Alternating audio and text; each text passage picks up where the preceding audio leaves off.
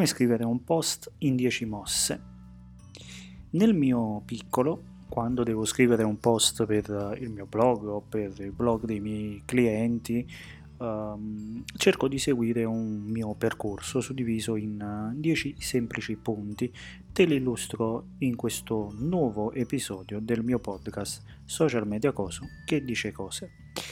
Allora, il punto numero uno è scegli con cura l'argomento, perché il concetto di ispirazione è morto più o meno nell'Ottocento, non devi affidarti alle intuizioni del momento per scrivere, è necessario analizzare l'attività pregressa svolta sul tuo blog cercando di non ripetere gli stessi concetti e di alternare le varie categorie in modo da accontentare quanti più lettori è possibile. 2. Raccogli le idee. Mentre pensi a cosa scrivere, appunta le idee che ti vengono in mente uh, strada facendo su post-it, una moleskin, un foglio volante, sullo smartphone dove ti è più comodo. Quando inizierai a scrivere tutti questi appunti rappresenteranno dei piccoli pezzi del puzzle che poi andrai a comporre uh, nella scrittura del tuo post. 3. Informati. Se hai deciso di scrivere un post su un particolare argomento, devi informarti, devi leggere molto su quell'argomento, cercando di accumulare quante più informazioni è possibile. Uh, in un precedente episodio del mio podcast ti ho anche segnalato quattro strumenti, quattro risorse per poter trovare delle fonti autorevoli. Ti consiglio di andarlo ad ascoltare.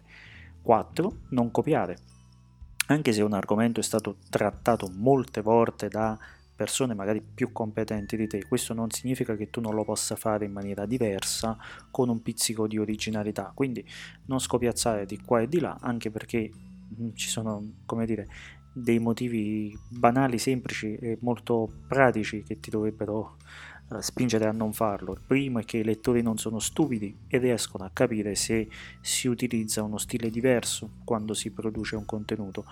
Due, perché chi ha più esperienza è anche in grado di capire quando il proprio articolo viene copiato da qualcun altro. Tre, perché esistono dei tool che ci consentono di verificare la percentuale di testo copiato all'interno di un articolo di un blog post.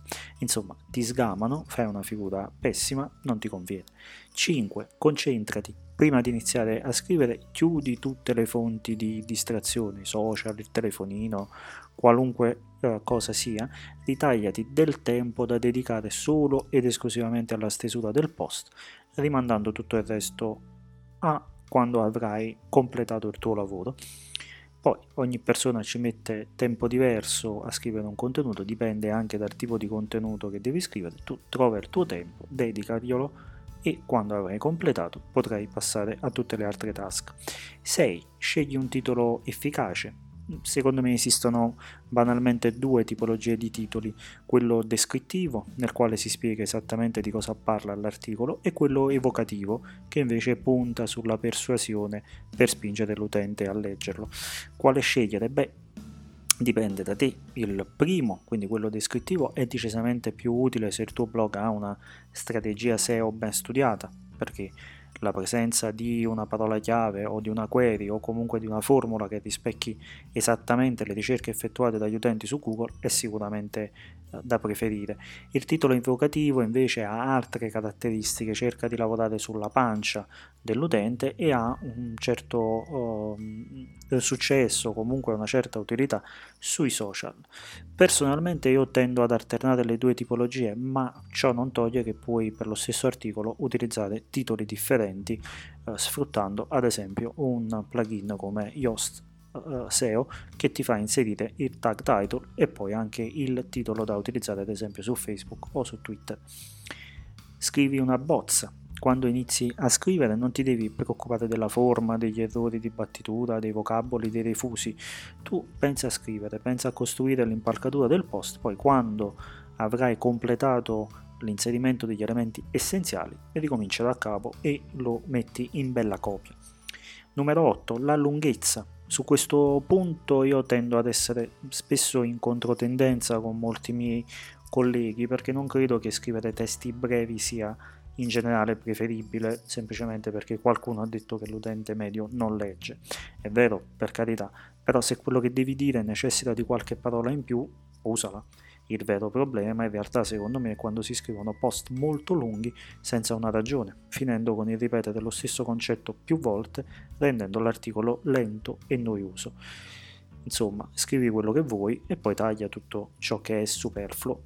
Numero 9. Rileggi e rileggi ancora. Non avere fretta, prima di pubblicare il tuo post, leggi quello che hai scritto almeno un paio di volte per verificare se ci sono errori di battitura o di distrazione, refusi, eccetera. Io consiglio di leggerlo ad alta voce, perché questo ti fa capire anche se il pezzo funziona da un punto di vista ritmico, ovvero se scorre via agevolmente o se risulta ridondante o poco chiaro in alcuni passaggi. In effetti se durante la lettura ad alta voce sei costretto a fermarti per rileggere una frase, vuol dire che c'è qualcosa che non funziona e va sistemata. Per carità, siamo esseri umani, sbagliamo, gli errori sono fisiologici e ci saranno sempre. L'importante è lavorare per ridurli al minimo o soprattutto almeno eliminare gli orrori se non gli errori. Numero 10, l'ultimo, divertiti.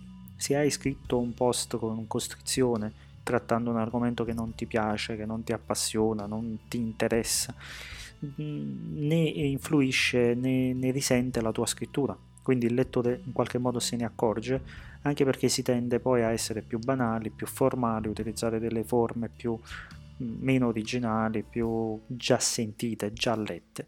Quindi divertiti, perché altrimenti tutto il resto è assolutamente inutile. Questi sono i miei 10 step, i miei 10 consigli per scrivere un contenuto efficace. Mi auguro che ti siano utili e ti rimando al prossimo podcast. Ciao!